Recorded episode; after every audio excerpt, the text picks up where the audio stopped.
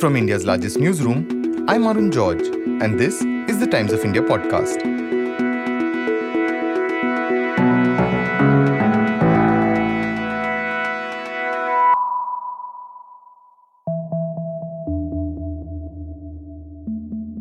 The US central bank announcing its biggest interest rate rise in nearly 30 years. And market breadth is uh, deeply, deeply in the red as well. 230 stocks are higher, and about 2,000 stocks are uh, lower.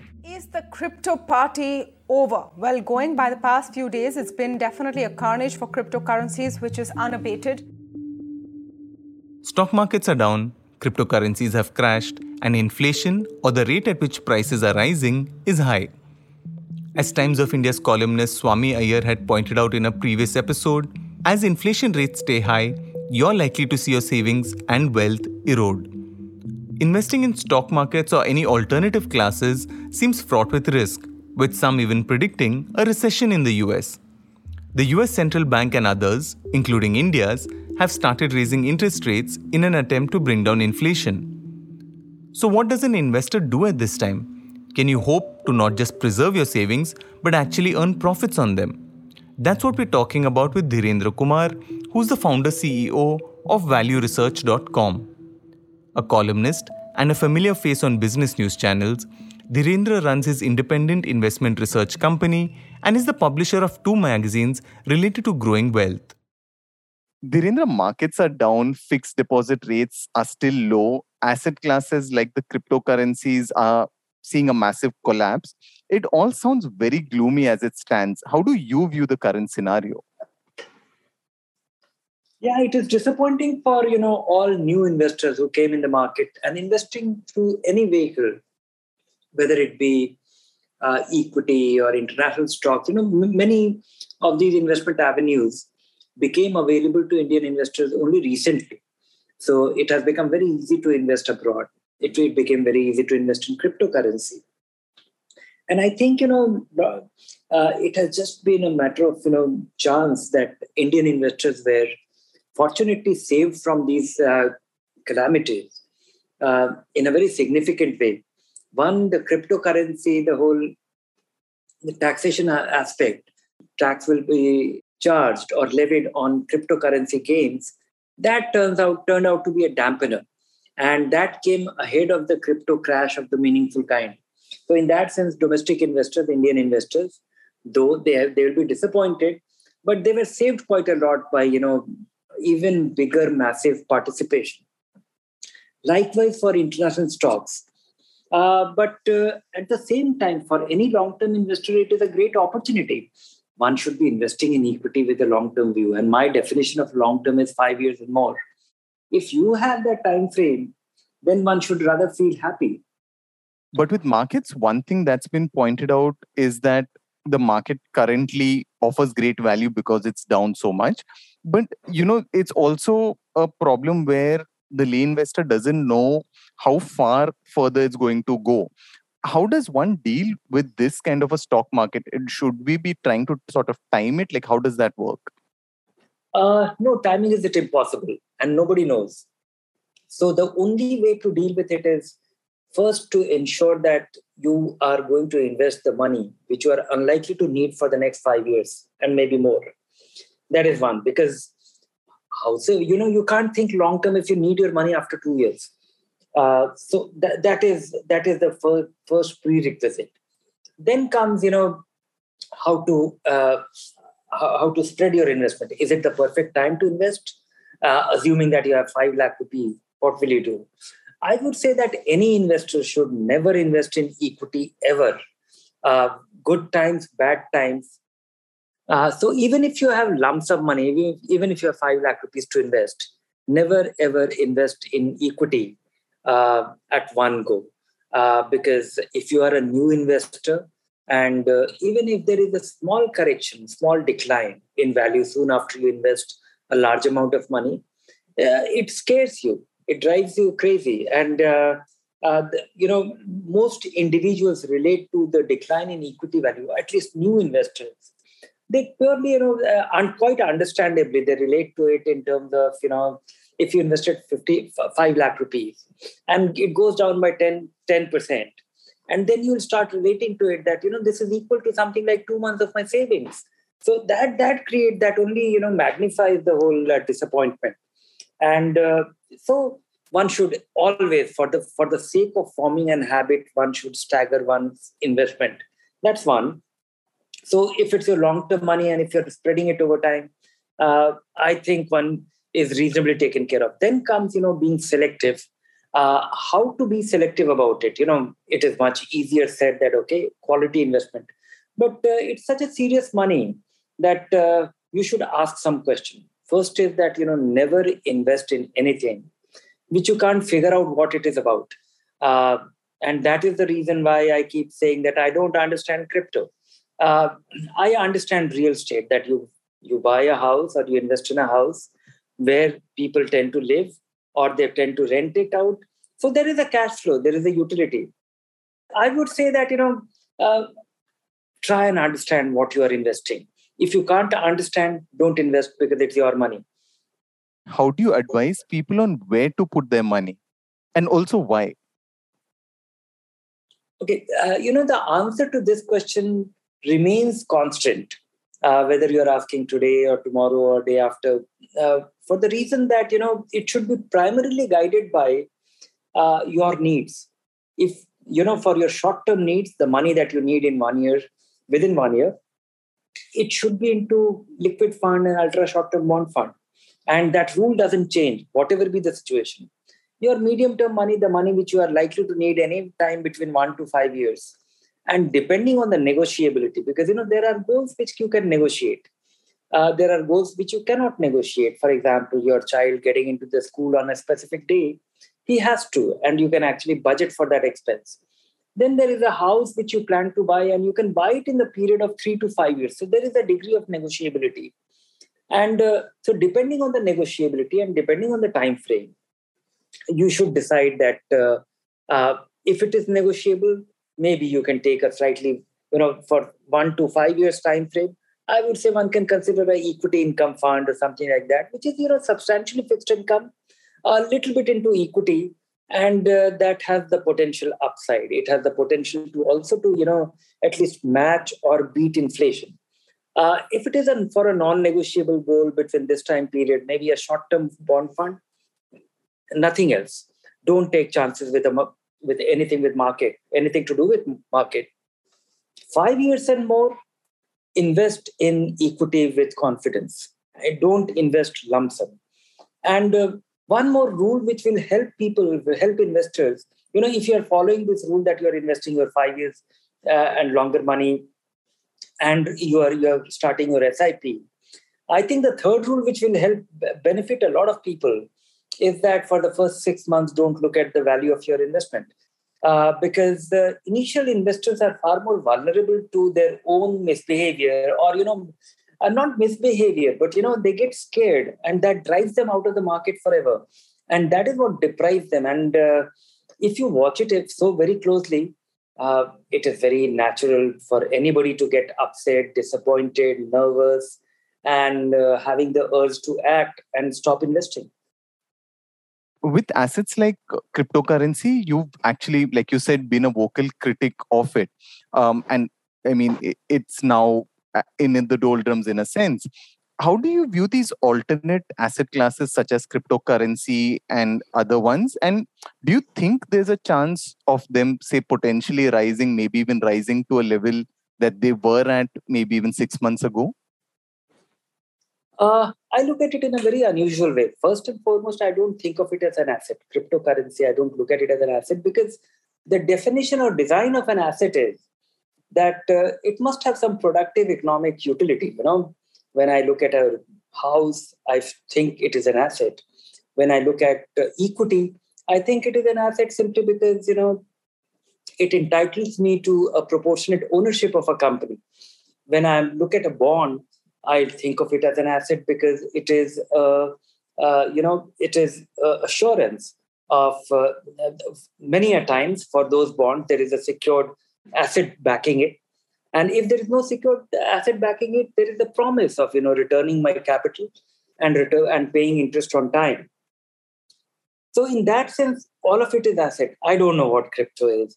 crypto has is a currency which has been created by people uh, to be exchanged among themselves.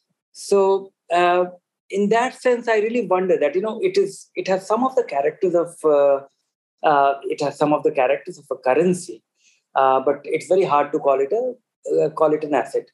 Other alternate asset class, yes, some of them might be worth considering simply because there is a, they they fall into the definition of asset. There is an underlying. There is an underlying which has a which has a worth. It is a economic. It's a productive asset, and uh, there is a value.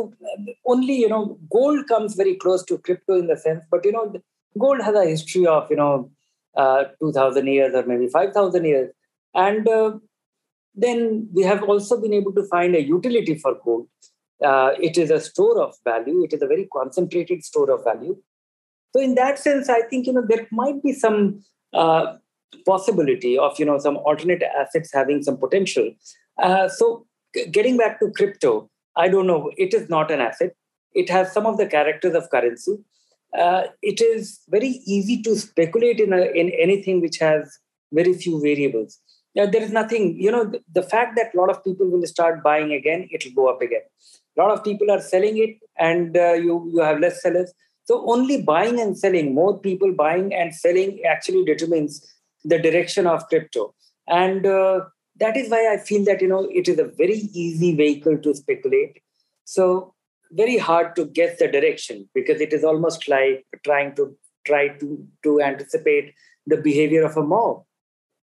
So with uh, as a, with safe havens like you mentioned gold or even property uh, how does one view them at the current time given you do have some incentive to go towards them because with property you have things like lower stamp duty. Um, should one be considering such a big investment at a time when say interest rates are unstable you're not entirely sure what's next on the horizon? Uh no i would say that you know real estate is one thing which one should look at it from two dimensions. You know one is that you want to buy a home to live in it. Uh, then there is a whole diff- it is a completely different way of looking at it and approaching it if you are looking at real estate as an investment which you want to buy and sell it at a future date uh, in and uh, you are anticipating some substantial gain as a result of this uh, you know short term or medium term or holding of this asset that's a different story altogether i think you know all bets are off on real estate going by what has happened in the last 4 5 years or 10 years ever since the you know pre RERA days and uh, even post RERA days. I think you know real estate as an investment is a very dangerous thing because uh, and it has been proven now. First and foremost, you know, just learn from the what has happened so far. Uh, you pay for the house or you create a liability for buying a house and you may not get the house and uh, you may not get the house for many many years and uh, even after many many years you may not get it because you know and we know particularly in the ncr region uh, things are really bad uh, when it comes to buying a house to live in it i think there are different variables at work uh, first and foremost you know you should consider buying a house if it fits into your budget if you are going to invest uh, if you're going to buy the house and it will save you rent and you will pay an emi which does not exceed 30% of your income, uh, go for it. And uh, make sure that you are buying a house where you will start living it. You know, there is great certainty that you'll pay the money and you'll get into the house and you'll start saving the rent right away. And uh, if you have these two rules in place, that you will it will save you rent and you will it will not exceed 30% or even sometimes 35% if you have to stretch it a bit it will not stress your uh, you know otherwise general living condition uh, then go for it but you would advise not against investing in property where you buy a house and just keep it basically yeah i would strongly urge everybody to keep away from investing in how in property simply because it's a big ticket item. You can't diversify. It might make sense for and then it requires manageability.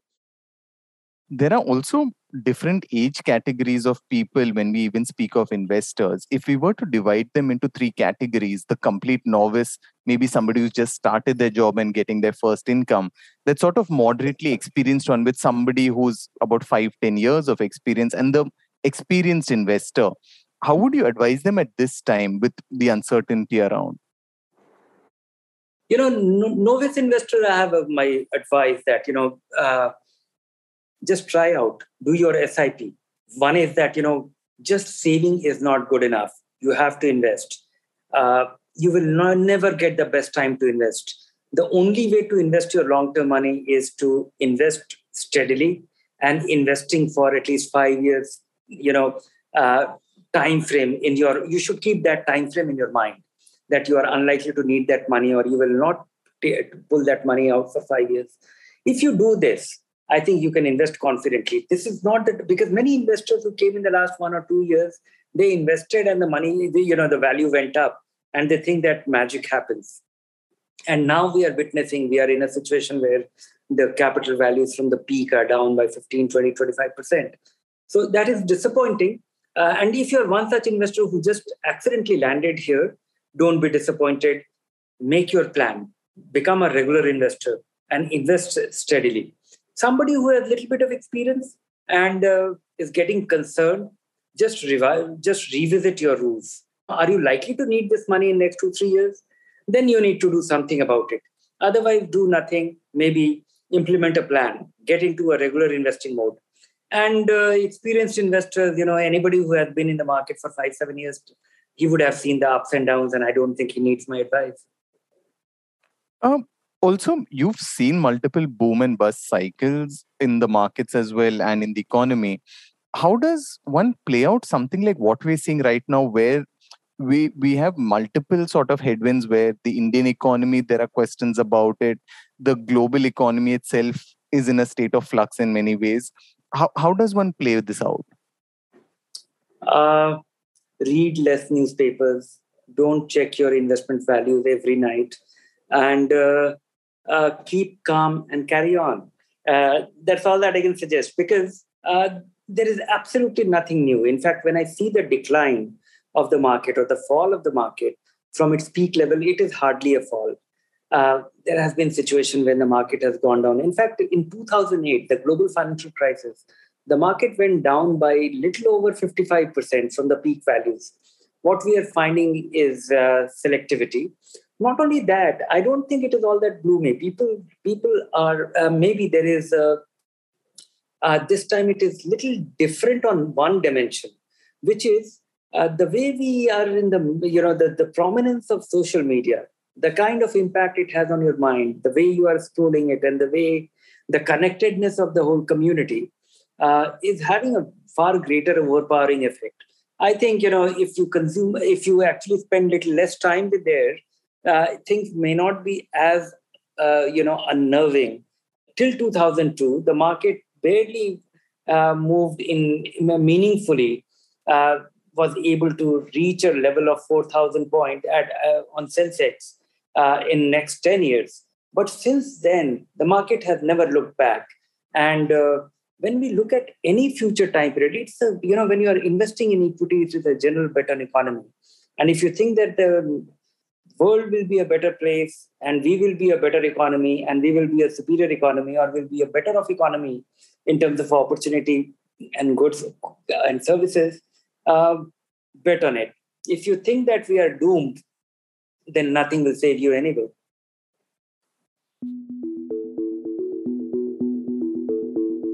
Today's episode was produced by Jairaj Singh, Sunay Marathe, and Anuja Singh. For a daily spotlight on people, ideas, and stories that matter, subscribe to us.